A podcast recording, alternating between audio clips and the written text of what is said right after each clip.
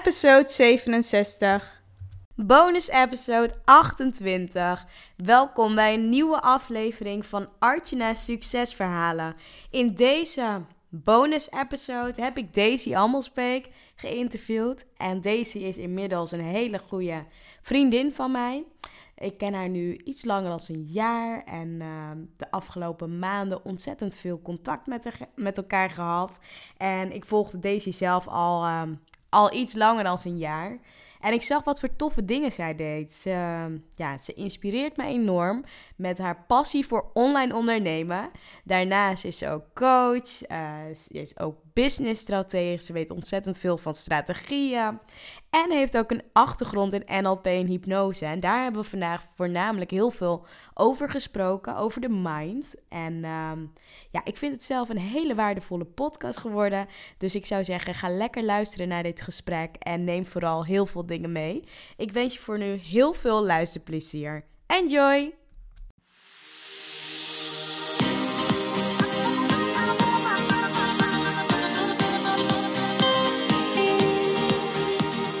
Welkom bij Archna's Succesverhalen. Mijn naam is Archna van Archna Stories en leuk dat je luistert. Ik ben storycoach, zichtbaarheidsexpert en ik bruis van de energie om jou te helpen naar meer succes in jouw leven. Dagelijks help ik ambitieuze vrouwen om vanuit hun ware kern vol vertrouwen zichtbaar te worden. In deze podcast neem ik je mee op de weg naar succes, de ups en downs en datgene wat vaak niet publiekelijk gedeeld wordt. Get ready! Ik wens je heel veel luisterplezier.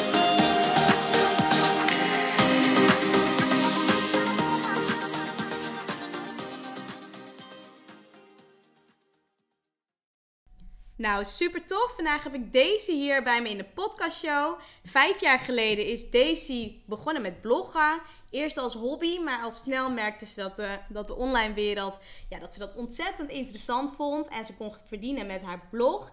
In 2016 zegde ze haar fulltime baan op en begon ze als freelance tekstschrijfster.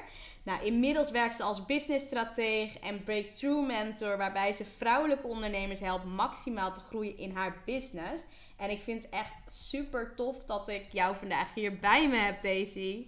Welkom. Dankjewel, Artjana. Ja, echt, dankjewel. Ik uh, vind het ook super tof dat ik in jouw podcast hier mag zijn. En dat we een heel tof interview neer gaan zetten. Want dat weet ik gewoon nu al zeker. Ja, ik weet het nu ook al zeker. Daar heb ik volste vertrouwen in. Ik heb er ook heel veel zin in. Ik merk echt dat ik het zo leuk vind. En uh, ja, ik denk misschien dat het leuk is voor de luisteraars. Voordat we beginnen dat natuurlijk een tijd geleden, toen heb ik jou natuurlijk geïnterviewd.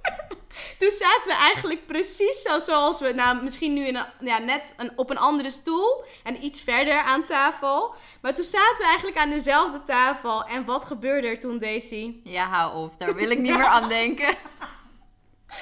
Ja, echt zo erg. Ja, we zijn toen ons audiobestand kwijtgeraakt. Alleen Daisy die was meteen zo lief. Ik schoot eigenlijk direct in de stress.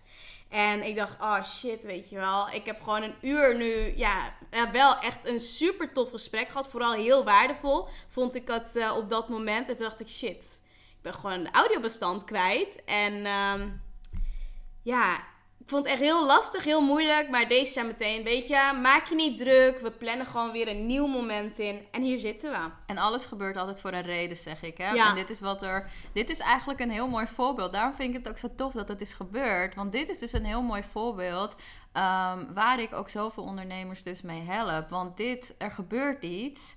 En als het niet naar ons uh, manier uh, gebeurt dat we willen, dan schieten we gelijk in de stress en denken van, oh jee, wat, uh, dit kan niet, of ik ben niet goed genoeg, of er gaat iets verkeerd, of weet ik veel wat, dat soort dingen. Terwijl dit kan je zoveel leren. En ik zei ook tegen Artjanne van, weet je, als het zo moet zijn, moet het zo zijn. En ik geloof erin. Daarom zei ik aan het begin van deze podcast: dit wordt echt een super waardevol interview.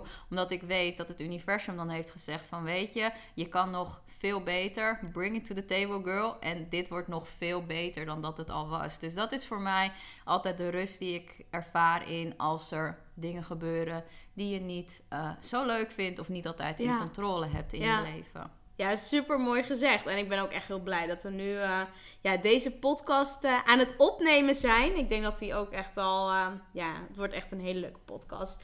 Allereerst natuurlijk, voor de mensen die jou nog niet kennen, wie is Daisy Ammelsbeek? Nou, mijn naam is dus Daisy en ik ben businessstratege en breakthrough mentor. En ik help vrouwelijke ondernemers om het maximale uit zichzelf en hun business te halen. Um, en voornamelijk richt ik mij op coaches, omdat ik vind dat coaches het allermooiste werk doen. Want zij zorgen ervoor dat andere mensen weer kunnen groeien. Um, dat ze andere mensen inspireren. En ik vind het zo zonde als coaches zich laten tegenhouden door marketing. Door marketing omdat ze denken het is moeilijk of ik kan het niet. Of uh, wat moet ik in hemelsnaam doen? Dat overweldigende gevoel vind ik zo jammer. Dus ik vind het fijn om hen daarbij te helpen. Maar ook hen te helpen om het maximale uit zichzelf te halen. Want um, het gaat natuurlijk in je business. Je business is eigenlijk een reflectie van jezelf. Dus op het moment dat je business niet zo gaat zoals jij wil dat het zou gaan, dan heeft dat heel erg veel te maken ook met jezelf. En ik vind het dan mooi om te kijken wat kunnen we daaraan doen? Hoe kunnen we realiseren dat jij wel in jouw maximale potentieel gaat staan en vanuit dat ook echt de wereld in gaat staan en dat ook gaat creëren um, wat jij mag gaan doen in deze wereld. Ja, mooi. Ja, super mooi. Wat je natuurlijk allemaal doet. En uh, ik volg je natuurlijk al een tijdje, dus ik weet ook wel wat je natuurlijk doet. Waar ik wel benieuwd naar ben, en volgens mij heb je dat natuurlijk wel altijd. Ja, je, volgens mij heb je dat wel eens aangegeven. Heb jij nou altijd in Amsterdam gewoond? Want je woont nu in Amsterdam, dat weet ik wel. Ja, maar... nee, ik uh, ben geboren in uh, Colombia. Um, daar heb ik tot mijn vijfde gewoond. En toen ben ik geadopteerd. Uh, dus ik heb gewoon Nederlandse ouders. En toen ben ik uh, naar Nederland gekomen toen ik vijf was. En toen zijn we in Horen gaan wonen. En dat oh, ligt ja. uh, bij Enkhuizen, ja. daar in de buurt. Um, daar ben ik eigenlijk opgegroeid. Super, super leuk. Ik vind het echt nog steeds... Ik zou er denk ik, als ik wat ouder ben... Ik ben nu al 30 hoor, maar als ik nog ouder ben... Dan zou ik daar weer naar terug willen.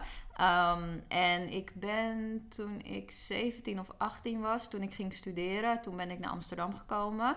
Um, om dus inderdaad, ik had mijn studie in Amsterdam. Ik had, uh, mijn vrienden woonden bijna allemaal in Amsterdam. En ik had een baan die in Amsterdam was. Dus ik dacht van, ja, wat de hel eigenlijk, moet ik gewoon naar Amsterdam. Dus toen ja. ben ik op die manier eigenlijk uh, naar Amsterdam toegekomen. En sindsdien woon ik daar. Ja. ja, ja, super tof. Ja, ik heb ook best wel op een gegeven moment, toen ik wat jonger was, heb ik ook een uh, vriendengroep gehad in Hoorn en in Amsterdam. Dus dat is best wel grappig. Dus misschien straks na de podcast kan ik wel even wat namen noemen en uh, even kijken of je ze kent. Wel heel grappig, want die, die zijn ook op een gegeven moment, ja, sommigen zijn naar Amsterdam verhuisd, maar daarna zijn ze weer teruggegaan. Dus dat, ja, zo gaat dat volgens mij. Ja, maar het grappige is, al mijn vrienden, ja. die dus, uh, die ik in Hoorn heb, die zijn ook allemaal hier in Amsterdam gaan wonen. Dus al mijn vrienden wonen nu ook vanuit Hoorn in Amsterdam. Ik vind het ja, zo grappig. Het is echt heel ja, grappig. Heel grappig. Ja. ja. wel leuk. Ja, ja, tof. En waar ik ook wel benieuwd naar ben. Um, wat is eigenlijk het leukste en mooiste plekje waar jij ooit bent geweest op de wereld en die je eigenlijk iedereen aanraadt? Um, ja, ik vind het moeilijk om echt een plekje te noemen. Mm -hmm. um, want voor mij zijn, uh, mijn vriend en ik zijn al vijf, zes keer weet ik veel wat. Nou, zijn we naar de Griekse eilanden geweest. Oh, ja. En ik vind de Griekse eilanden wel een van de mooiste plekken, zeg maar, als ik dan een plek op die manier mag noemen, om te komen. Dus um, we zijn Zakynthos geweest, we zijn Rodos geweest, we zijn uh, poeh, Jezus Samos geweest. Ja, ja nou, we zijn echt heel Al die veel, mooie, ja, eilandjes. heel mooie eilanden. En het mooie van Griekenland vind ik dat uh, de natuur vind ik gewoon heel mooi. Ik vind het weer heel fijn. En ik vind het allermooiste vind ik de mensen zelf. Ja. Ze zijn zo open, ze zijn zo vriendelijk. Um, en ja, ik heb daar zoveel mooie ervaringen gehad. Gewoon van locals die je uh, allemaal dingen aanboden en er niks voor terug wilden. Die gewoon wow. met je in gesprek gingen. En die, um, ja, waar je zulke toffe uh, ja, avonden mee kon zitten dan of zo. En altijd vriendelijk, altijd willen helpen. Um, ja, beste beentje voortzetten. En dat, dat, ja, dat is me altijd bijgebleven. En ik moet zeggen, ik ben um, naar veel landen geweest. Maar ik vind dat er ja, in, in de, op de Griekse eilanden dus echt wel een soort van rust heerst. Waar ik heel erg blij van word. En ja, dat mij ook eh, voldoening geeft. En uiteindelijk natuurlijk de mensen die uh, daar ook zijn. Dus de mensen die zoveel liefde geven. En dat vind ik gewoon heel tof. Ja, ja super. Dus als ik een plek is het Griekse eilanden. Griekse eilanden, ja gaaf. Ik ben er ook een paar keer geweest. En ja, voor mij is het toch wel anders, denk ik. Qua Griekse eilanden. Maar ik snap wel wat je bedoelt. Ik heb dat sterker bij Ibiza daar heb ik ook wel echt zo'n mhm. gevoel van, oh, je kan het echt dicht bij huis zoeken. Grieks, ja, Griekse eilanden, daar ben ik ook wel naar een aantal eilanden geweest. Maar dan had ik nog niet echt het gevoel van, oh ja, dit is het of zo. Maar dat kan natuurlijk voor iedereen anders zijn. En de ervaringen en de momenten die je creëert. En ja. Maar dat vind ik ook zo zonde, want heel veel mensen denken dat we heel erg ver weg moeten reizen om een hele toffe ervaring te hebben. Terwijl uh, mijn vriend en ik hebben het eigenlijk, natuurlijk hebben we ook verder reizen, maar mijn vriend en ik hebben het ook een beetje ons uh, ja, avontuur gemaakt om zo dicht mogelijk bij huis te zoeken. Dus wij gaan ook waar vrienden zeggen, oh, ik ben in Thailand geweest of ik ben weet ik veel wat. Zeggen wij dan, ja, we zijn naar... Uh, wanneer was het? Ja, we zijn naar Portugal geweest, naar Porto, weet je wel. Ja, super vet. Weet je. Ja, ja, ja. Hoe leuk is dat? Ja, en dan... De, het is echt heel grappig. Ja. want wat ik dus wel, wat jij dus nu zegt, ja, vaak zoeken we het natuurlijk echt gewoon heel ver. Of zo ver mogelijk, want dan is het echt helemaal hot and happening. Maar als je dus toeristen tegenkomt, dus bijvoorbeeld in Thailand of uh, ergens in Amerika, dan willen ze altijd aan de andere kant. Want daar is het juist helemaal perfect en helemaal leuk. En dat vind ik altijd best wel grappig. Om dan gewoon natuurlijk die verschillen te horen. Van ja, hier ben je op zoek eigenlijk naar de andere kant vaak. En aan de andere kant zijn ze juist weer op zoek naar ja, plekken hier in Europa. Dus dat is echt heel grappig. Ja, klopt inderdaad. dat is altijd zo, hè? Ik weet nog wel, en dat is eventjes... Uh, ik weet nog wel dat ik... Uh, Vroeger, ik heb krullend haar. Voor mensen die me niet uh, hebben gezien nog. Maar ik heb inderdaad krullend haar. En vroeger wilde ik altijd, keek ik altijd tegen die meisjes op. Blonde meisjes. Die allemaal hun haar zo glad hadden. Oh, en zo zacht. En als ze met hun handen er doorheen gingen. Dat het helemaal, weet je wel, zo mooi viel. En ik had dat van dat stugge haar. Um, dat helemaal niet viel. En helemaal niks wilde en niks deed. En heel vaak ook pluizig was. Want oh toen oh, wandelde ik mijn haar ook niet goed. En dat ik echt dacht van, oh, dat dat zou ik zo graag willen, weet je wel. Oh, en dan zeiden die meisjes altijd tegen mij, nu hoor ik dat heel vaak, oh, ik zou zo graag jouw krullen willen hebben. Dus het is inderdaad, altijd ja, altijd het andere. Ja, ja, klopt. Ja, herken ik ook wel. Volgens mij heb ik dat ook wel in fases gehad, vooral op de basisschool, van dat je eigenlijk het tegenovergestelde wou dan, dan wat je op dat moment had. Dus dat, uh, dat herken ik, ja. Um, Steve Jobs had het in zijn bekende speech over connecting the dots. En hiermee werd bedoeld, of wordt bedoeld, dat uh, ja, bepaalde gebeurtenissen in je leven, die hebben ervoor gezorgd dat je vandaag de dag de persoon bent zoals je nu bent. En kun je drie gebeurtenissen opnoemen die uh, ja, voor jou zoveel impact hebben gemaakt dat dat, dat echt zo een van de dots zijn? Drie? Ja. Wow. ik, ik begin altijd met één, maar nee. Ehm, ja, ik denk um, mijn allereerste, dan is, dan ga ik eventjes terug. Ik ben vroeger gepest. Oh, en ik was vroeger heel erg verlegen, heel erg onzeker. En um, ik ben dus inderdaad uh, gepest op de basisschool. En ik weet niet hoe het is gekomen, maar van op de een op andere dag. Um, ik weet nog wel dat het de zomervakantie was. Maar toen besloot ik om te zeggen van nee, dit wil ik niet meer. Um, ik ben hier klaar mee en ik ga gewoon um, heel anders. Ik ga gewoon heel anders het leven in. En misschien was ik toen nog wel heel erg bezig vanuit mezelf bewijzen. Dus ik zeg niet dat het goed was. Maar wat er toen wel gebeurde, is dat het pesten na de zomervakantie eigenlijk stopte. En dat mensen ook echt tegen me zeiden van wow Daisy, je staat veel sterker in je schoenen. Je bent veel positiever, veel vrolijker. Je bent ook echt wel veel opener. En dat hadden we niet verwacht van jou. Want jij was zo stil en je zei niks. Nou, en dat soort dingen. Dus dat is wel een van de momenten um, dat dat voor mij is veranderd. Want toen ben ik eigenlijk meer mezelf gaan laten zien. Um, meer over mijn eigen, jou zeggen, onzekerheden heen gegaan. Dus dat is ook wel het moment geweest um, waarop ik van verlegen meisje naar. Uh, want heel veel mensen denken nu altijd van ja, jij verlegen, hoe kan dat nou? Maar dat was echt wel wanneer ik dus echt wel die shift ben gaan maken van juist dat verlegen meisje naar dat vrolijke, um, enthousiaste, spontane meisje. En ik weet ook nog wel uh, dat ik een cursus voor, voor mijn werk moest doen. En dat ging over, uh, ja, over volgens mij productief werken of zo. En toen kwamen die cursus in. En dat waren allemaal met verschillende mensen die je niet kende. En ik weet nog dat we daar binnenkwamen en dat je. Uh, jezelf moest voorstellen en dat de mensen dan een, een woord aan jou moesten koppelen en oh. dan dat aan jou moesten teruggeven. Ik vind dat altijd zelf een hele mooie oefening, want zo blank krijg je eigenlijk nooit reacties. Dus je weet dan echt gelijk wat jouw eerste indruk is. Ja. En toen kreeg ik, dat weet ik nog zo goed, kreeg ik allemaal reacties terug. Dat was toen ik 22 was of zo. Allemaal reacties van, ja, um, super enthousiast, super vrolijk, uh, positief gezellig. Uh, weet je, al dat soort woorden waar ik mezelf in het begin niet in kon vinden. En op, op, dat moment zeiden al die mensen dat tegen me. En toen realiseerde ik me, wow, ik ben mijn jasje, ben ik uh, outgrown. Dus ik, ik ben dat vergroeid. En ik ben nu de persoon die ik eigenlijk um, wilde zijn. En die ik ook in de basis, in de kern ook daadwerkelijk ben. Want het is niet zo dat ik me nu anders voordoe. Maar ik ben door alles wat er is gebeurd, ben ik gewoon zo verlegen geworden. Ben ik zo stil geweest. Um, en eigenlijk ben ik in die periode zo ontpopt. Tot op het moment dat ik me realiseerde van... wow, maar dit is ook wie ik ben. Dus ik hoef mijn labeltje niet meer eraan te hangen... dat ik verlegen ben, dat ik stil ben. Want dit is gewoon wie ik ben. En dat was ja, voor mij zo bevrijdend. En dat was ook wel echt... Um, een keerpunt in mijn leven dat ik ook echt dat ben gaan ownen, zeg maar. Dus um, toen ik inderdaad in de zomervakantie was, misschien dat ik het meer ging doen. Dus dat ik echt dacht, ik ga een keuze maken en ik wil het anders. En ik denk dat het dus tien jaar lang is geweest dat ik echt pas echt het ben gaan ownen. Dat ik dacht van oké, maar dit is ook wie ik ben. En dit is ook wat ik wil gaan doen. Dit is wat ik wil gaan um, neerzetten voor mezelf. En zo wil ik mezelf ook presenteren, want dit is wie ik ben. Dus um, dat was eigenlijk het tweede, mag ik ze zo dan zeggen? Ja. Yeah. En de laatste.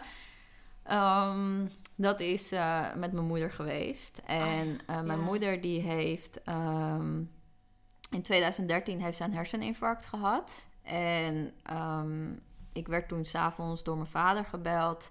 En die zei van, ja, je moeder doet raar. Kom alsjeblieft naar Horen toe, want uh, ik weet niet wat ik ermee aan moet.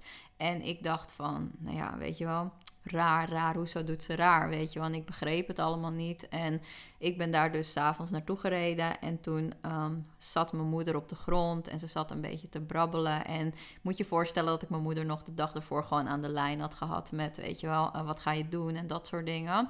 En toen zat ze dus te brabbelen en toen dacht ik van, ja, dit is echt niet goed. Dit is echt mis. Dus ik zei tegen mijn vader, nou, ik ga naar het ziekenhuis met haar. Spoedeisende hulp. Of de, de avond, nee, zeg het, avonddokter ja. of zo. Nou, in ieder geval, dus toen gingen we daar naartoe. Omdat ik dacht van, nou, dan moeten we maar kijken wat er gebeurt. En toen uh, kwamen we daar aan. En toen uh, had de dokter al gelijk heel snel door dat het echt mis was. Dat het echt heel erg mis was met mijn moeder. Dus toen heeft hij ons gelijk doorverwezen naar het ziekenhuis. Dus naar de spoedeisende hulp. En daar kreeg ik om uh, drie of vier uur s'nachts, want ze hebben allemaal onderzoeken mm. gedaan. Um, weet je wel, die komen, moeten natuurlijk terugkomen, scans gedaan, dat soort dingen. Dus uiteindelijk kreeg ik volgens mij om drie uur, vier uur s'nachts of zo, kreeg ik inderdaad door, ja, je moeder heeft een herseninfarct gekregen. En het heeft een deel van haar hersenen geraakt, waarin we eigenlijk opslaan uh, wie we zijn, alle herinneringen, zeg maar. En um, we moeten nu gaan kijken wat we daaraan kunnen doen. En um, het kan wel zo zijn dat ze nog ervan kan herstellen, want er herstellen best wel veel mensen van een herseninfarct. Dus um, we moeten gewoon een plan gaan opstellen. Dus ik dacht, ik ben altijd heel positief. Dus ik dacht van, nou ja, oké, prima. Dan gaan we kijken en het komt allemaal wel goed. En op een gegeven moment uh, moesten dus revalideren. Dus dan word je naar een revalidatiecentrum mhm. gestuurd. En dan um, ja, wordt je daar gezegd van, nou, we gaan drie maanden gaan we aankijken. En dan gaan we een conclusie geven. Toen werden we eigenlijk drie weken later werden we al teruggehaald. En toen zeiden ze dus tegen ons van, ja... Um, we moeten helaas vertellen, alles wat we doen, dat komt niet bij je moeder aan. Dus ze pikt niks op, ze begrijpt niks meer en dat is wel belangrijk. Dus uh, dit zegt ons eigenlijk dat ze niet kan revalideren, dat ze dus niet meer in staat zal zijn om thuis alleen te zijn, dat ze niet meer in staat zal zijn om de oude persoon te worden en dat ze dus um, eigenlijk naar een verzorgingstehuis moet of dat ze 24 uur zorg van jullie nodig heeft. Mhm. Maar ze kan niet meer alleen zijn. Ehm, en het zal alleen maar erger worden. Dus dit is wat je nu hebt. En het zal vanaf nu zal het gewoon alleen maar erger worden. Want iedere keer wordt haar hersenen worden opnieuw en opnieuw en opnieuw aangetast. Nou ja, en toen heeft mijn vader er dus in eerste instantie voor gekozen om haar hier te om haar bij zich te houden. Want ze zijn 35 jaar getrouwd. En uh, ja, ehm, voor mijn vader, die wilde gewoon alles daaraan doen en proberen. En na een half jaar merkte hij gewoon, nou dit gaat niet. Want hij moest haar constant in de gaten houden. Echt de kleinste dingen. Je kan gewoon iemand niet uit het oog verliezen. Want zo heeft mijn moeder ooit um, in de thee, terwijl mijn vader thee aan het zetten was en hij keerde de rug toe, heeft ze bijvoorbeeld bleekmiddel gegooid. Omdat ze dacht dat dat uh, melk was of zo, weet je. Heeft ze gewoon de bleekmiddel erin gegooid.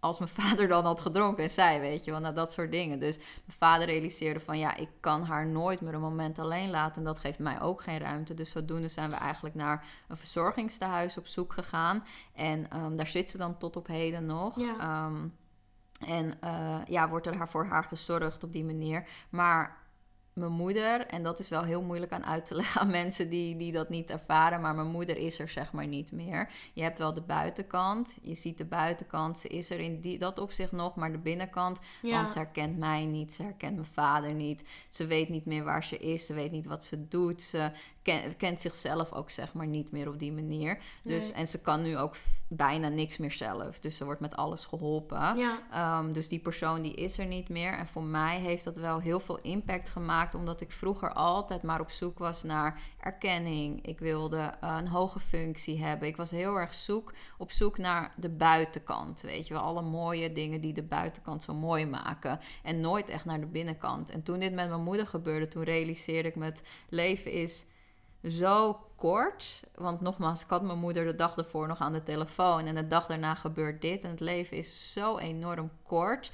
En waar ben ik eigenlijk naar aan het streven? Wat is het dat ik nu eigenlijk aan het doen ben? En ben ik wel inderdaad gelukkig in mijn leven? En zo nee, wat kan ik er dan aan doen om wel gelukkig te worden? En toen realiseerde ik me ook dat ik het op een hele andere manier wilde doen. En dat was voor mij eigenlijk het begin dat ik ook echt um, op zoek ging naar wat wil ik nu echt in mijn leven? En waar word ik gelukkig van? En hoe ga ik dat realiseren? En zodoende ben ik eigenlijk ook gaan bloggen. En zodoende ben ik ook eigenlijk tekstschrijver geworden. Ja, jeetje. Ja. Dus dat is voor mij het allergrootste moment. Ja. ja. ja, je raakt me heel erg natuurlijk ermee. En um, ja, ik vind het heel heftig. Ook wel heel heftig om te horen. Ik merk ook wel de vorige keer deelde je dit stuk natuurlijk ook met me. En toen raakte het ook. En ja, weet je, ik volg je natuurlijk ook af en toe. Dus af en toe pik ik wel wat dingen op van wat er aan de hand is of wat er is. Maar ja, het is toch best wel. Ja, het maakt elke keer wel weer echt heel veel impact, je verhaal. Of in ieder geval de situatie. En ja, wat ik me dan wel afvraag is, uh, nou ja, je moeder de uh, hersenen, wat je dus eigenlijk vertelt over dat stuk met memories en herinneringen, dat is dus eigenlijk ja, weggegaan. Maar als dat namelijk zo, um, als het namelijk zo gebeurt, dus dat, dat je niet meer dat stuk herinnert, kun je dan nog wel, of kan zij nu op dit moment nieuwe herinneringen aanmaken, of gaat dat elke keer weer weg? Nee, het, je moet het zien als je hersenen, dat er steeds een, een Um, het heeft een, een stomp gekregen. Ik doe het eventjes, dat heeft een stomp gekregen. En iedere keer dat je iets doet, wat je dus, um, waar je je hersenen voor nodig hebt. Mm Wij als mensen zouden gewoon onze hersenen normaal kunnen gebruiken en normaal functioneren. Weet je, er komt een soort van klap op, want ja. we gebruiken het. Maar dat is niet voor ons uh, weet je, dat kunnen we opvangen op die manier. En bij mijn moeder is het zo dat iedere keer dat ze dus iets deed, dat er dus als een soort een klap op kwam op het dode stuk. Dus iedere keer werd dat oh. stuk groter en groter en groter. Dus meer hersenen. Ja, meer. de hersenen sterven op die manier sterven. Dus Jeetje. Dus veel meer af. Dus uh, waar ze inderdaad um, in 2013, 14 gewoon nog kon um, eten, gewoon nog kon drinken, begreep wat eten en drinken was, begreep um, dat ze een bed moest liggen en dat dat het bed was, kan ze dit tegenwoordig al niet meer. Dus ze moet geholpen worden met eten en drinken, want ze begrijpt gewoon nu niet meer dat ze zoveel, de hersenen gaan zoveel achteruit wat eten en drinken überhaupt is. Ze begrijpt niet meer wat slapen überhaupt is. Ze begrijpt ja. niet meer wat naar de wc gaan überhaupt is, weet je wel. Dus um, alles uh, ze kan in dat opzicht niks meer onthouden, omdat ze al niet eens meer kan onthouden wat ze op een dag doet of wat het überhaupt allemaal om erheen betekent. Dus alles wat wij van jongs af aan hebben geleerd, dat is zij nu eigenlijk aan het ja, ontleren en mhm. ook nooit meer terug aan het leren, want niks, haar hersenen onthouden niks meer. Heftig, ja, heel heftig. Wat ik natuurlijk ook van jou weet, is dat, uh, dat je op een gegeven moment uh, hypnose, NLP bent gaan studeren. En is dan die link vanuit uh, de hersenen, die natuurlijk, ja, die voor je moeder ook wel gewoon heel belangrijk zijn geweest en waar ze dan daarop achteruit is gegaan, is dat ook de connectie met NLP en hypnose, dat je daar meer over bent gaan leren, over hoe de brein werkt en de mind? Of um, niet per se? Niet per se, want uh, in die periode dat het natuurlijk met mijn moeder gebeurde, toen uh, heb ik heel veel gelezen over hersenen en hoe het werkt en weet je wel, hoe dementie werkt, hoe Alzheimer werkt weet je, dat soort dingen. Uh, herseninfarct, dat soort dingen. Dus daar heb ik heel veel over gelezen. Dus daar weet ik ook heel veel over. Ik weet ook hoe het toekomstbeeld, toekomstperspectief van mijn moeder eruit ziet. Dus dat soort dingen. De reden waarom ik, uh, ik ben altijd al gefascineerd geraakt door hersenen. Dus ik vond het wel heel interessant om te lezen. Dat is wel heel leuk. Maar de redenen waarom ik echt um, ehm, NLP ben gaan doen en hypnose is omdat ik merkte dat. Um, mijn klanten heel erg vastliepen op de beperkingen die zij zichzelf oplegden. En ik wist vanuit mijn intuïtie, vanuit hetgeen ik al wist en had meegekregen, wist ik hen ze daarbij te begeleiden. Maar ik vind het altijd belangrijk om mijn klanten zo goed mogelijk te helpen en de resultaten zo maximaal te maken. Dus ik wist dat ik in dat stukje nog iets aan mezelf te werken had, zodat ik dat ook weer terug kon geven aan hen. Dus dat is eigenlijk de reden waarom ik NLP en hypnose ben gaan doen, zodat ik mijn klanten nog eigenlijk veel beter kon helpen helpen. Want ehm, ik geloof heel erg dat marketing helemaal niet zo moeilijk is. Ik kan het heel makkelijk vertellen en ik kan je heel makkelijk vertellen wat je moet doen. Maar waar het pas moeilijk wordt, is als wij erin stappen. Dus mhm. wat wij meebrengen uh, op de tafel. Dus als ik tegen jou zeg, ja, je moet één keer per week live gaan bijvoorbeeld, dan komen voor sommige mensen zoveel beperkende overtuigingen dat ze het niet doen. En het funeste is dat wij sommige overtuigingen wel kunnen zien, maar heel veel overtuigingen van onszelf ook niet kunnen zien. En die zitten vaak op. Um, identiteitsniveau. Dus we hebben gedrag en dat is het gedrag wat we vertonen. Maar daaruit ontstaat onze attitude, dus hoe we tegen dingen aankijken en wat we ervan vinden. En uit die ontstaat eigenlijk onze identiteit. Dus op het moment dat mensen bijvoorbeeld ehm, uitstellen, mhm. dat is een gedrag van een bepaalde uh, attitude en een bepaalde identiteit die ze hebben. En als je die identiteit weet te raken, dus weet waarom stel je? Wat is de reden dat je uitstelt?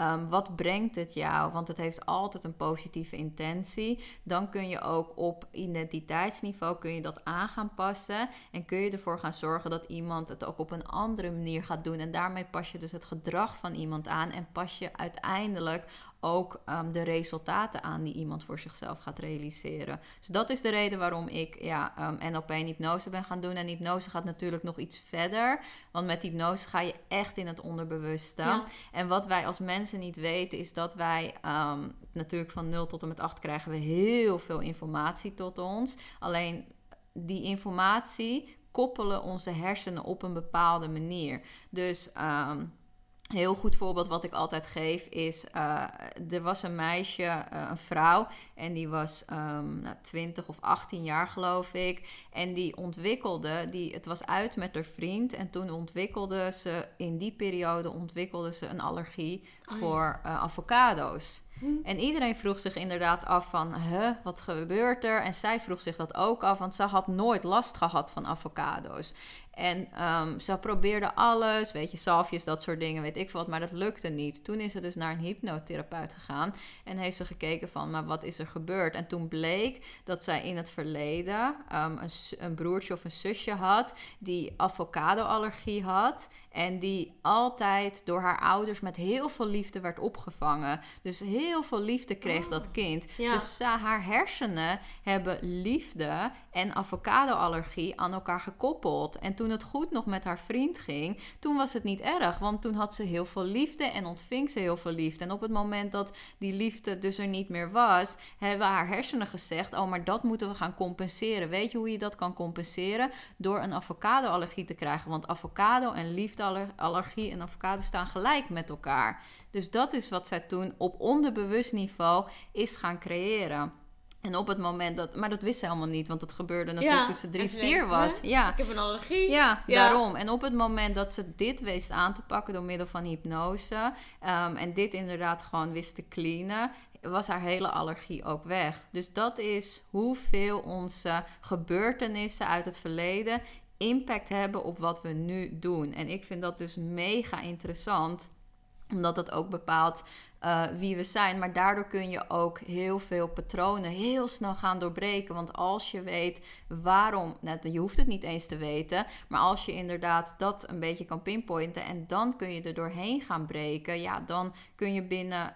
Met hypnose kun je binnen 1, 2, 3 sessies kun je al een heel ander persoon zijn. Ja, ja. ja dat gaat wel heel snel. En dat, en dat vind ik dus ook best wel tof. Want ik heb zelf bijvoorbeeld jarenlang eerst periode echt therapie gehad op een gegeven moment uh, ging Jaap dan, mijn man, die begon zich helemaal te verdiepen in NLP, hypnose. En toen was ik er nog wel een beetje sceptisch over. En ik kan ook nog wel een beetje begrijpen dat sommige mensen denken van, oh, hypnose, NLP, oh, mysterieus. Want die zien misschien showhypnose voor zich. Ja. Dat deze misschien met, uh, met een dingetje, met zo'n kettingje voor hun neus staan. En denk van, nou, en nu slaap. En dan, of dat je misschien een, uh, ja, een hondje wordt of zo op het podium. Maar dat is niet wat, wat jij doet, hè? Ook niet in je sessies met je klanten, toch? Nee, echt niet. Nee, nee, echt niet. Nee, dat is het jammere, want um, hypnose gaat gewoon heel erg in de wetenschap. En het is nog niet wetenschappelijk op die manier aangetoond. Maar er zijn wel heel veel ziekenhuizen die tegenwoordig door, bij kinderen daar gebruik van maken. AMC maakt bijvoorbeeld gebruik van hypnose uh, bij kinderen. Omdat ze we, zien het verschil. Ze merken het verschil. En het heeft gewoon echt dus te maken. En het klinkt heel spannend, hypnose. Van, oh, wat ga je doen? En je gaat me hypnotiseren. En ik kan allemaal dingen doen. Maar in de basis, het enige wat je met hypnose doet... is dat je resources die je al in je hebt dus die je ooit hebt gevoeld of ooit hebt ervaren, nog meer naar de voorgrond laat komen. En daardoor eigenlijk de dingen die je niet dienen naar de achtergrond gaat trekken. Dus dat is eigenlijk het enige wat je door middel van hypnose doet. Eh, je zorgt ervoor dat die positieve dingen die je wilt hebben, dat die veel meer naar de voorgrond komen. Dat die veel belangrijker voor je worden. En veel krachtiger worden dan al die negatieve dingen die je eigenlijk niet meer wilt. Um, en het is ook zo dat uh, je kunt niet mensen hypnotiseren die niet gehypnotiseerd willen worden. En je kunt ook niet um, suggesties aan mensen geven die niet stroken met de, ident of met de persoon die ze zijn of die ze willen zijn. Die ze in de kern echt daadwerkelijk zijn. Dus als ik tegen jou zou zeggen van ik ga je hypnotiseren en ik zeg je wordt nu een verschrikkelijk mens. Dan zal je dat nooit, jouw hersenen zullen dat nooit accepteren. Dus zul je dat ook op het moment dat ik jou die suggesties ga geven, zul je ook wakker worden. En zul je tegen me zeggen van maar Daisy wat heb je nu gezegd? Want dat klopt niet. Omdat je je, je kern weet dat dat niet waar is. En die zal dat altijd, no matter wat, af gaan stoten. Dus het enige wat je met hypnose doet, is dat je hetgene wat goed voelt, wat goed voor jou is, dat dat eigenlijk versterkt gaat worden op een onderbewust niveau in plaats van op een bewust niveau. Ja, ja, super tof. Ja, ik vind het echt super interessant. En uh, het is niet dat ik daar echt al studies of dingen voor, uh, voor heb gedaan of geleerd. Maar ik heb natuurlijk vanuit de achtergrond en dingen die ik dan, verhalen die ik voorbij hoor, uh, ja, eigenlijk voorbij zie en hoor.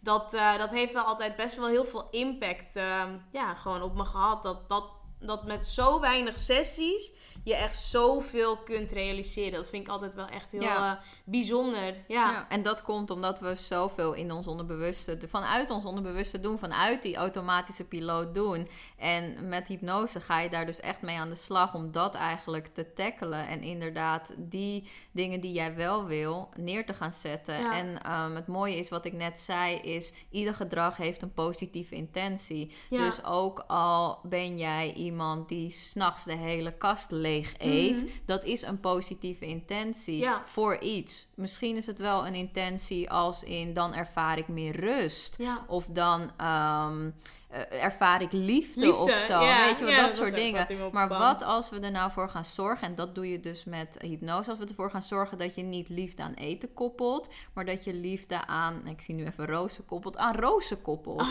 dus iedere keer dat je rozen ziet, dat je je helemaal warm en liefdevol en weet ik veel voelt. En dat is dus wat je met hypnose gaat doen. Dus je gaat op zoek naar wat is eigenlijk die positieve intentie die mensen hebben op hun gedrag. En hoe kunnen we ervoor zorgen dat die positieve intentie op andere dingen wordt gecreëerd. Zodat ze vanuit daar hun resources gaan halen. Ja, ja, super mooi. En ik denk dat het ook helemaal. Eh, ja, het klopt ook helemaal. dus dat is wel leuk. Ik wist, ik wist helemaal niet van tevoren natuurlijk tijdens het gesprek dat we het echt over hypnose en NLP zouden hebben. Dus ja, ik vind het helemaal leuk. Ja. Heel gaaf.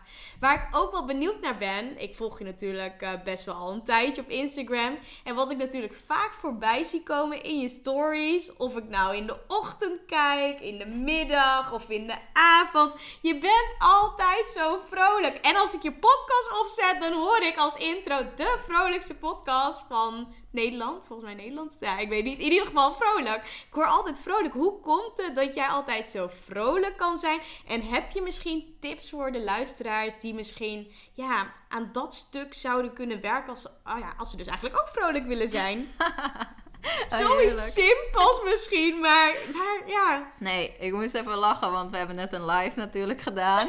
En daarin uh, vertelde ik ook inderdaad mijn vriend, of vertelde ik daarna aan jou van ja, mijn vriend die Ehm, die, die zegt altijd van, oh ja, jij lacht altijd overal. En weet je wel, wat er ook is, als ik op straat loop of als ik inderdaad in een trein zit of in de auto zit, ik lach altijd. En dat is echt eigenlijk vrij onbewust bij mij nu geworden. En natuurlijk, ik ben al in die zin ben ik vrij een positief persoon, moet ik zeggen.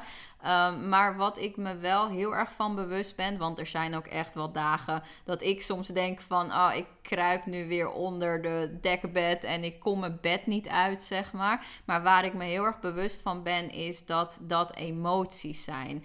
En wij baseren zoveel van onze gevoelens, of we baseren zoveel op het gedrag dat we doen op onze emoties. Mhm. Terwijl je emoties is iets wat jij in de hand hebt. Dus je kunt ervoor kiezen. En dat klinkt heel ehm, heel moeilijk. Maar in dat opzicht is het gewoon het bewust worden van wat doe ik nu eigenlijk? Wat gebeurt er nu eigenlijk? En wat is er wat ik iets anders zou kunnen doen hiervoor? Dus op het moment dat, je, dat ik dus inderdaad dagen ervaar van dat ik denk van oh, waarom voel ik mezelf? Wat dan ook. Ga ik echt op zoek, oké, maar wat gebeurt er nu eigenlijk? En um, wat kan ik hieraan dus veranderen? En vaak helpt het mij dus heel erg om juist iets te gaan doen waar ik al plezier aan ervaar of wat ik leuk vind. En als je vaak genoeg dit gaat doen, dan gaat je onderbewuste keer op keer op keer op zoek naar die dingen die jou dus vrolijk maken. En word je dus in de basis gewoon een vrolijk persoon. En Um, dat is denk ik hoe het bij mij gewoon is gegaan in de basis. Uh, omdat ik, en het is bij mij heel erg onbewust gegaan. Want ik heb echt niet een boek opengeslagen dat ik dacht, hoe word ik nou vrolijk of zo? Echt helemaal niet. Nee.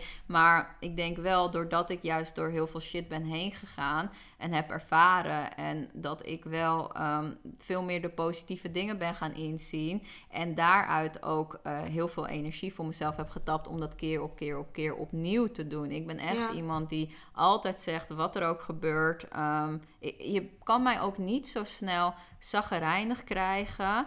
Um, omdat ik heel vaak denk van oké, okay, this is it is just only this, weet je. Het mhm. is alleen maar dit. Wat gebeurt er nu daadwerkelijk? Kunnen soms zo boos worden als we uh, weet je wel, uh, onze sleutels niet kunnen vinden. Of als we te laat komen. Of weet ik veel wat. Of als we, nou ja, noem maar iets. Maar dan denk ik, ja, dit is het enige wat er gebeurt. Weet je, wat gebeurt er nu daadwerkelijk? En hoe bewuster je daarmee omgaat. Dus met je emoties. Want je hebt je emoties heb je in de hand. Je emoties heb je gecreëerd voor jezelf. Dus hoe bewuster je daarmee aan de slag gaat te weten dat het emoties zijn en dat jij verantwoordelijk bent. Jij bent de baas over jouw emoties. Hoe sneller je dus ook om kunt schakelen naar. Dit wil ik niet voelen, dit ga ik voelen. En daarmee bedoel ik dus niet te zeggen dat je dan gelijk in een happy modus moet schieten. Want dat kan niet. Um, het is gewoon niet mogelijk om van zagrijnig naar in één keer vrolijk te schieten. Maar ik had het er laatst met iemand over en ik zei: Ik weet heel erg goed wat bij mij werkt. Dus op het moment dat ik me zagrijnig en niet vrolijk voel, wat ik dan ga doen is bij mij werkt, dan ga ik hardlopen. Wat gebeurt er als ik ga hardlopen? Ben ik niet in één keer vrolijk, maar ik word. Um, hoe noem je dat? Ik word je energie wordt gewoon omhoog getild. Nou ja, en ook niet mijn energie wordt omhoog getild, maar ik, mijn hoofd wordt leeg. Oh, ja. En ik word als het ware, um, ik kom een niveautje hoger als zijnde van iets vrolijker. Dus ik word niet vrolijk, maar ik word gewoon normaal. Snap je? Ik was zaggerijnig en rennen zorgt ervoor dat ik gewoon normaal word. En wat ik daarna ga doen, is dat helpt mij heel erg, is dat ik bijvoorbeeld ga schrijven. En van schrijven word ik niet normaal word ik iets klein beetje, weet je, gelukkiger of zo. En dan ga ik daarna ga ik bijvoorbeeld een meditatie doen, want dat ik weet dat dat mij op helpt. En een meditatie, als die gewoon echt goed is, dan voel ik in de kern voel ik gewoon alle positieve dingetjes door me mm. heen gaan. En dan word ik inderdaad ben ik al veel dichter bij dat vrolijke gevoel. En als ik merk, oh ja, ik ben nu best wel weer ja, chill, ik voel me wel relaxed, dan gooi ik er altijd nog eens dansen tegenaan. Want dansen zorgt er voor mij altijd voor dat ik echt gewoon weer echt vet veel energie krijg. En echt vrolijk word en echt blij word en dat soort dingen.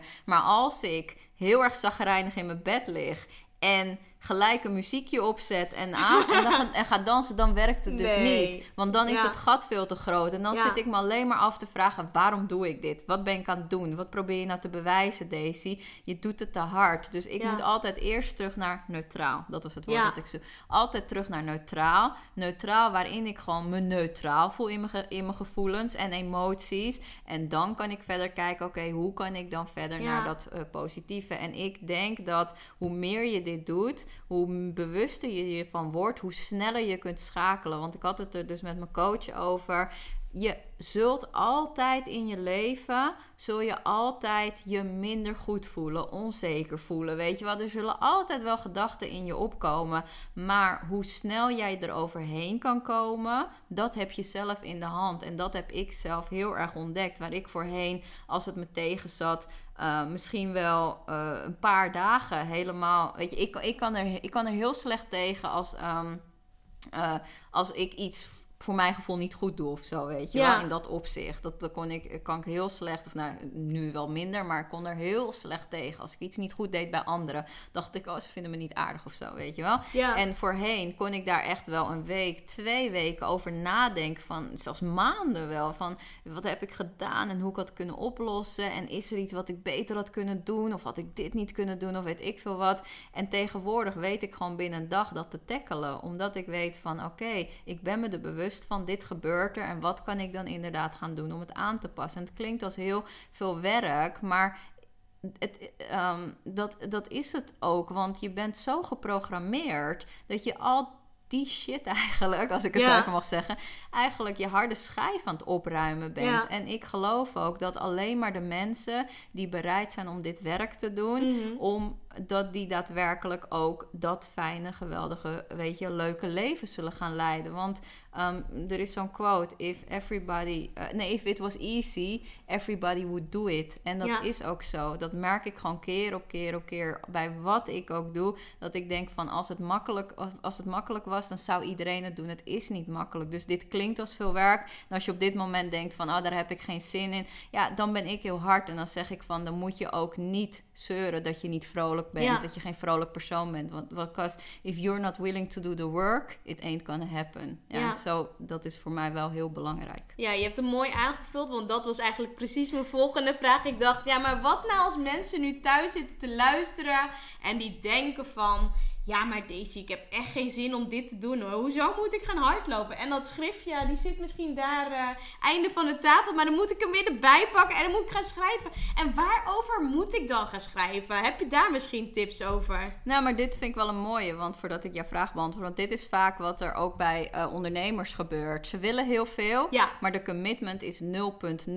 En dan, en dan ben ik daar heel hard in. Want dan vraag je aan mij nog waar je business niet loopt. Is het moeilijk een business te bouwen? Nee. Maar op het moment dat jij de commitment er niet aan geeft, ja, dan is het moeilijk. Maar niet omdat een business bouwen moeilijk is, maar omdat je jezelf moeilijk bent en omdat je zelf niet bereid bent om het werk te gaan doen. En dat is dus wat ik heel vaak bij ondernemers zie gebeuren, waarvan ik gewoon hoop dat ze zich realiseren: als ik wel dat werk ga doen, als ik wel bereid ben om daar doorheen te gaan, dan is er aan de andere kant van de tunnel is er altijd iets super tofs te vinden. En als je dat keer op keer ziet, dan, ga, dan krachtig dat je ook om steeds opnieuw te besluiten van oké, ik ga er weer doorheen, ik ga weer die shit heen, weet je wel, dat soort dingen. Want daardoor groei je, nogmaals, je bent een harde schijf en je hebt zoveel dingen op je harde schijf staan die gewoon los moeten komen, voordat je inderdaad ehm, echt kunt groeien. Dat je, ja, als je niet dat doet, dan zal er ook niks gebeuren. En dat is de reden waarom mensen zeggen: manifesteren werkt niet. Dat is de reden waarom mensen zeggen: ja, businessbouw uh, werkt niet. Nee, omdat je niet bereid bent om het werk te doen. En als jij niet bereid bent om het werk te doen, dan zal het ook niet op je afkomen. Dus dat, Is, ja, dat vind ik echt heel belangrijk. Um, is er iets wat ik in mijn uh, journal schrijf? Ja, ik, ik gebruik mijn journal om uh, naar mezelf te, met mijn intuïtie in contact te komen. Dus op het moment dat ik um, ergens mee zit, dan schrijf ik altijd het vraag, schrijf ik aan mijn intuïtie uit. Uh, van stel dat ik een keuze moet maken, dat ik zeg van moet ik deze, moet ik A doen? Moet ik A gaan doen? En dan ga ik voor nu kan ik helemaal gaan schrijven gelijk vanuit mijn intuïtie. Maar vroeger nam ik dan even een momentje stilte, deed ik mijn ogen dicht en dan ging ik even in en uitademen, even focussen op mijn ademhaling. En dan op het moment dat ik een soort van inspiratie voelde, deed ik mijn ogen open en ging ik schrijven. En ging ik gewoon, niet uit mijn hoofd, maar gewoon uit mijn gevoel ging ik schrijven. En dat is het echt het pure intuïtie wat er dan naar boven komt. En dat is het antwoord wat er vanuit je intuïtie komt. Dus als ik inderdaad... Ehm, ja, me niet zo lekker voel of inderdaad daar aan twijfel en echt even weer super contact moet maken met mijn intuïtie, dan doe ik dat op die manier. Um, vind ik ook gewoon fijn. En soms is het inderdaad dat ik zeg van... Uh, ja, wat is de reden nou weer dat ik me zo voel? Weet je, dat schrijf ik ook wel eens zo. Ja. Dan krijg ik inderdaad van... ja, maar uh, hoe wil je je dan voelen? Weet je, zoiets heb ik wel eens teruggekregen. Dat ik zeg, nou ja, vrolijk en weet je, weer blij en geïnspireerd. Ja, wat, is, wat houd je dan nu tegen? En dan denk ik, ja, wat houdt me inderdaad tegen? Weet je, dat soort dingen. En dat komt echt puur vanuit mijn intuïtie. En tegenwoordig kan ik gewoon mijn intuïtie horen. Maar ik vind het gewoon soms fijn om dat op schrift te hebben. Dus als jij Um, want intuïtie is ook een, een, een, een begrip. Ja, nee, intuïtie is oh. iets wat we kunnen ja, trainen. trainen. Ja, klopt. Iets wat we kunnen trainen. trainen. Ja. klopt. En dit is een goede manier om het op te trainen. Want ook daarvan denken we van, oh ja, dat moeten we hebben of dat moeten we niet hebben. En als we het niet horen, dan weet je, zijn we verloren en dan kunnen we er niks aan doen. Maar als jij weer die commitment aangaat, oké, ik kies ervoor om mijn intuïtie echt kraakhelder te gaan horen, dan zijn er heel veel manieren om dat te gaan doen. En dan mhm. kan ik je ook garanderen dat je het gaat lukken. En dat je echt wel, zoals ik nu heb, heel erg in contact staat met je intuïtie en iets al voorafgaand kunt voelen. En heel vaak ook de juiste keuzes al zo snel weet te maken dat je eigenlijk aan bijna niets meer twijfelt. Ja, ja. ja super mooi. Ik denk dat je echt heldere en duidelijke tips hebt gegeven voor wat betreft het schrijven en het journalen. Waar ik ook wel benieuwd naar ben is, ehm, ja, heb jij ook nog een bepaalde ochtendritueel? Um, ja. nou ja, weet je wat het is met mij? Um, ik weet nog dat we deze podcast volgens mij een tijdje geleden opnamen. En toen had ik alweer iets heel anders. Bij mij is het ook, ik ben dan met een bepaald onderwerp bezig. En dan ben ik daar helemaal into. Dus mm. ik was, ik ben nu heel erg weer bezig met um, intune op mezelf. Nog krachtige connectie met mezelf maken. Dus wat ik bijvoorbeeld heb gedaan, had ik je ook net verteld, is dat ik tegenwoordig ook mijn mobiel echt pas na negen uur of zo check of zo. Um, omdat ik dat heb, merkte dat ik heel erg snel mijn mobiel greep en dan in de waan van de dag alweer was. Dus dat heb ik eigenlijk verbannen. En wat ik nu vaak doe, is dat ik inderdaad, uh, s ochtends als ik wakker word, dan noteer ik, of dan noteer ik niet, maar dan zeg ik allemaal dankbaarheden in mijn hoofd op. En soms doe ik ook een gratitude walk. En dat is gewoon dat ik naar de wc loop. En dat ik in de tijd van dat ik van de bed naar de wc loop, dat ik allemaal dingen ga opnemen noemen waar ik dankbaar voor ben. Dus alles wat er door mijn hoofd komt waar ik dankbaar voor ben. En dat is zo'n fijn gevoel om wakker te worden. Ja, dat is echt super relaxed. En wat ik dan ook ehm, doe, is dat ik of visualiseer van waar ik wil staan. Waar ik sta, wat voor doel ik voor ogen heb. En ook vaak. Ehm, mijn doelen uitschrijf. Want dat is ook echt heel goed. Dat je echt dagelijks eigenlijk je doelen uitschrijft. Uh, want dan worden ze ook realiteit. En dat is ook wat weinig mensen doen. Maar als je keer op keer ook weer je doelen uit aan het schrijven bent, dan worden ze ook realiteit. Dus dat is ook wat ik altijd doe. En wat ik nu tegenwoordig doe, is dat ik um, uit een lijst kies ik een money mantra. Die zeg ik, oh, en een mantra. En dan zeg ik, dit is mijn mantra voor vandaag. En die neem ik eigenlijk de rest van de dag mee. En iedere dag kies ik eigenlijk een nieuwe. Ja, ja. super mooi. Echt heel gaaf. En ja, dat merk ik natuurlijk ook wel met mijn eigen doelen. Ik heb natuurlijk ook uh, ja, dat bij verschillende dingen opgeschreven. En ik merk ook, ik weet dat daar, wat jij zegt, daar zit zoveel kracht in. En toch doe ik het niet altijd. Maar de keren dat ik het dus gedaan heb, nou, dan is er echt wel weer een shift. Ja, heeft er een shift plaatsgevonden. En dat vind ik wel, ja, toch wel heel bijzonder. Gewoon, ja. ja, zoiets simpels. Gewoon door het op te schrijven, maar ook echt te voelen wat je wil. En dat is ook wel het volgende onderwerp waar ik het nog wel met je over wil hebben. Want dat is ook het stukje manifesteren.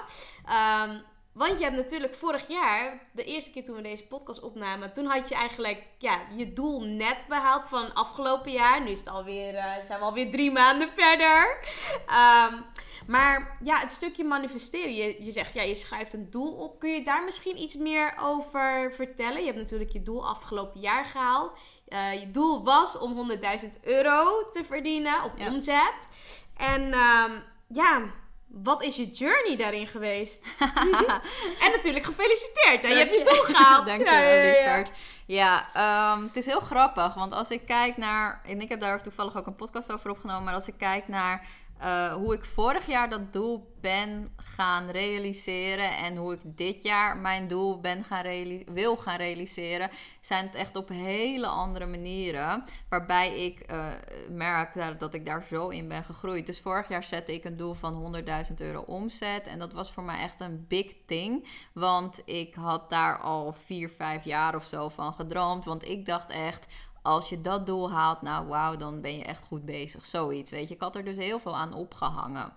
Ja. En um, ik merkte dat ik ook door de periode heen heel erg veel eraan op ging hangen. Dus als ik uh, niet met mijn doel uh, op, op, uh, op uh, de rails was, dus op de rit, dus ik heb het in kwartalen verdeeld, dan begon ik vrij te stressen. Dat ik dacht, oh jee, wat moet ik dan nu doen en hoe moet ik dat nu doen en zus en zo. En ik heb denk ik vorig jaar ergens geleerd dat, um, dat het niet zozeer loslaten van, van wat je wil, maar wel het loslaten van het gevoel dat je eraan koppelt, dat dat mij heel erg heeft geholpen om dat doel dus wel te manifesteren. Want um, ik ging dingen doen die ik echt leuk vond. Dus in plaats van dat ik dacht, ik moet die 100.000 euro omzet, ging ik echt kijken, oké, ik wil heel graag een groepsprogramma. Wat wil ik daar dan in stoppen? Weet je wel? En op die manier ben ik ook met een coach daarin gaan werken, die me heeft geholpen van, wat ga je daar dan in stoppen? Hoe ga je dat dan doen? Uh, ben ik daar stapjes in gaan nemen? Ik geloof heel erg in stappen gewoon nemen, gewoon gaan, terwijl je nog niet eens weet wat de rest van de weg is. Want dat vind je dan along the way, ga je dat wel uitvinden. En keer op keer heb ik dus die stappen genomen. Um, maar wel met het met in mijn hoofd. Ik wil gewoon iets doen waar ik echt, weet je, en mijn klanten heel erg mee kan helpen. Echt waardoor ze resultaten gaan boeken en ik zelf ook heel tof vind. En daardoor ontstond dus de Miracle Business Course, die ik dus twee keer heb gedraaid, waar ik uh, goede lanceringen in heb gehad. Ehm, maar wat ik van tevoren nooit had kunnen bedenken. En dat is wat er dus vaak gebeurt. En ik heb daar in het begin me heel erg op verkeken. Dat ik al wilde weten hoe ik dan die 100.000 euro omzet moest gaan behalen. Want dat is ook wat er vaak wordt gezegd met doelen. Ja, je moet het wel helemaal tot in de puntjes uitwerken of zo wat je wil. En ik merkte dat dat mij vorig jaar juist um, heel veel struggles gaf. Omdat ik er toen nog te veel van mijn eigen identiteit aan koppelde.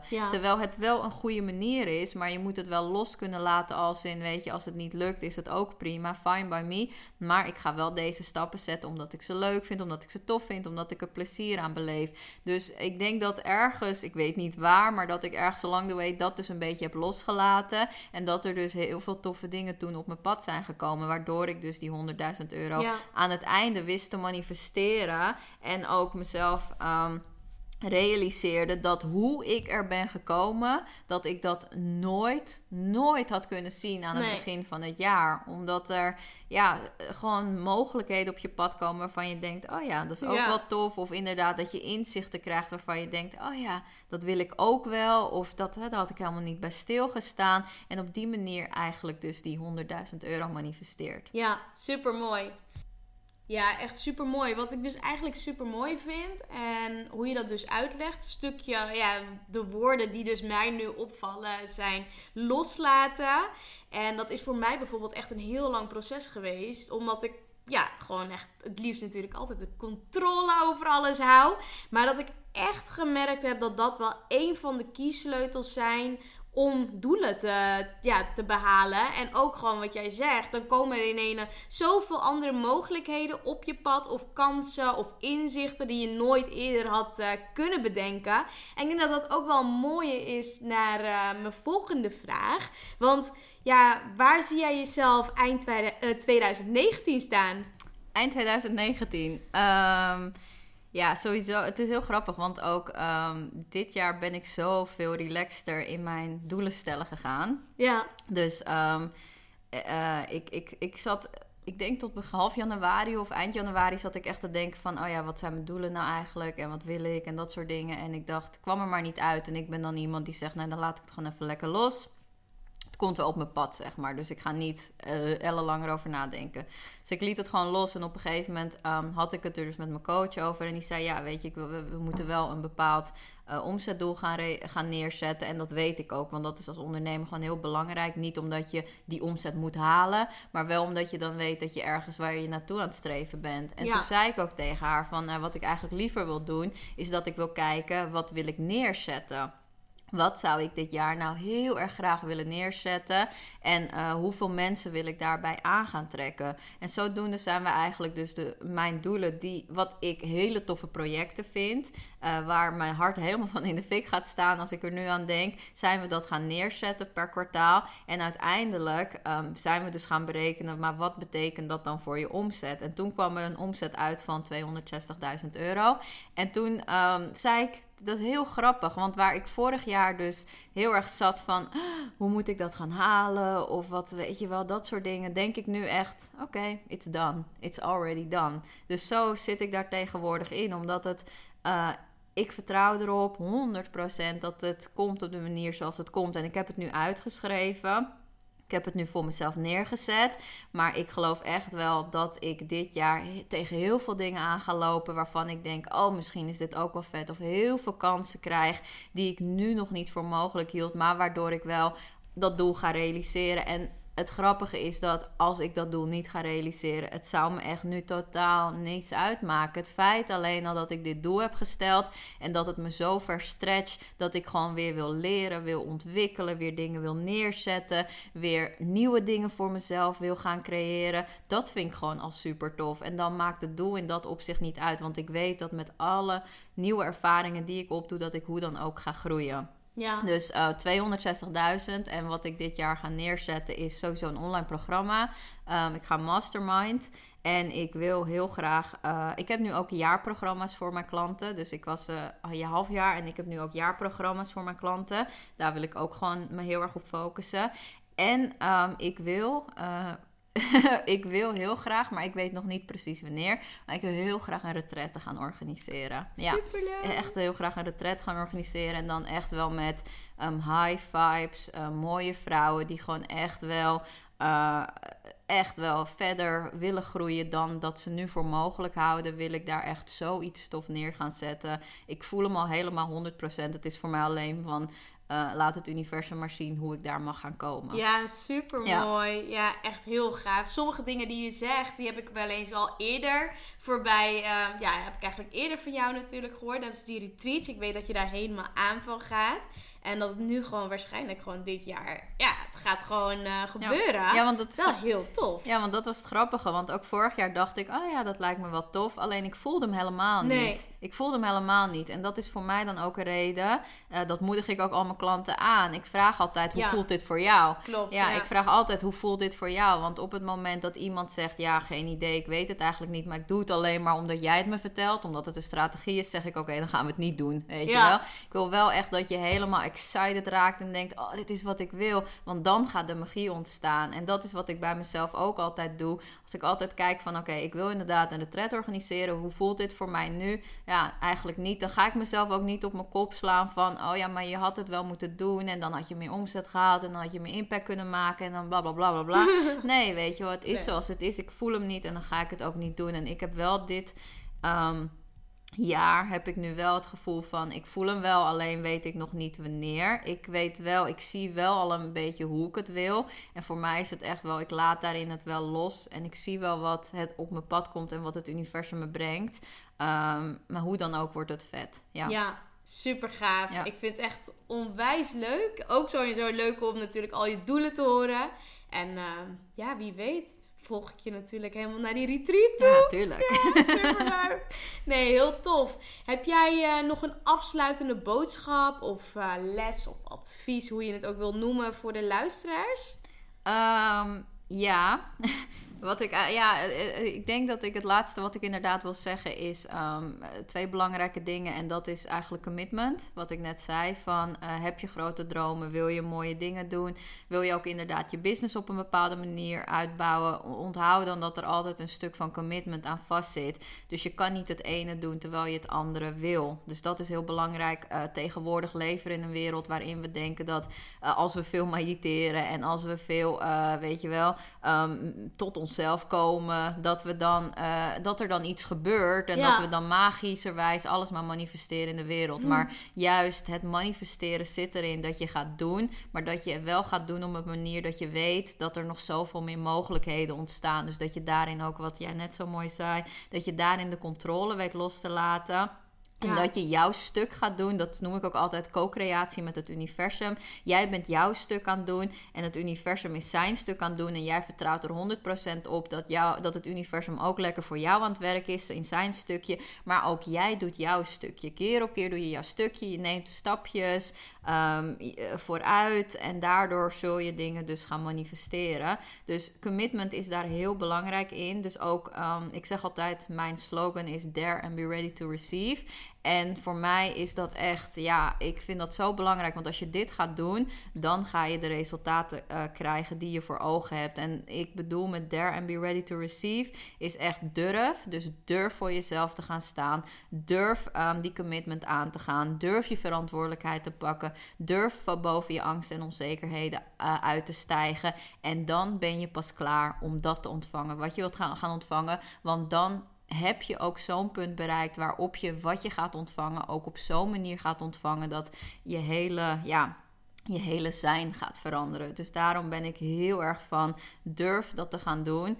Wat je ook uh, wilt gaan doen, durf het gewoon, durf die stap te nemen, die allereerste kleine stap. En weet dat de weg zich altijd voor je gaat ontwikkelen, voor je gaat neerzetten. Want het universum wil uiteindelijk ook dat jij um, succeed op die manier. Ja, super tof. Ja, ik wil je bedanken. Sowieso, ja, jij bedankt. Ja, ik vond het zo leuk weer. Gewoon echt, uh, ja, echt een gesprek is het ook gewoon geworden. Ja, super leuk. Ja, het voelde ook een beetje alsof ik gewoon met een vriendin lekker een uur aan het kletsen ben. Heerlijk, ja. Ja, echt super leuk. Dus uh, dankjewel voor je tijd. Dankjewel voor je ja, toffe antwoorden. Ik vind het altijd wel heel fijn om lekker met je te kletsen en over dingen te hebben. En uh, ja, dankjewel ook voor je kwetsbaarheid en openheid. Dat waardeer ik ook altijd enorm. Is natuurlijk niet vanzelfsprekend dat, ja, dat iemand dat stuk ook van zich laat zien. Dus dat, dat vind ik altijd wel knap als je dat gewoon doet. En ja, niet iedereen doet dat. Dus dankjewel. En ik denk dat de luisteraars ontzettend veel tips hebben gehad. En ik zou deze podcast zeker nog een keer luisteren als je hem gewoon nu geluisterd hebt. Want ja, er zitten zoveel verborgen wijsheden in de antwoorden. En dat merk ik wel gewoon hoe, hoe vaker ik natuurlijk ook met mensen in gesprek ben. Soms worden er niet nadrukkelijk tips gedeeld. Maar dan in een verhaal zitten er elke keer weer tips en inzichten en dingen die er gedaan zijn. En die dingen die er gedaan zijn, dat kun, ja, kun jij als luisteraar ook gewoon doen. Dus uh, ja, daarmee wil ik hem afsluiten. Dus dankjewel.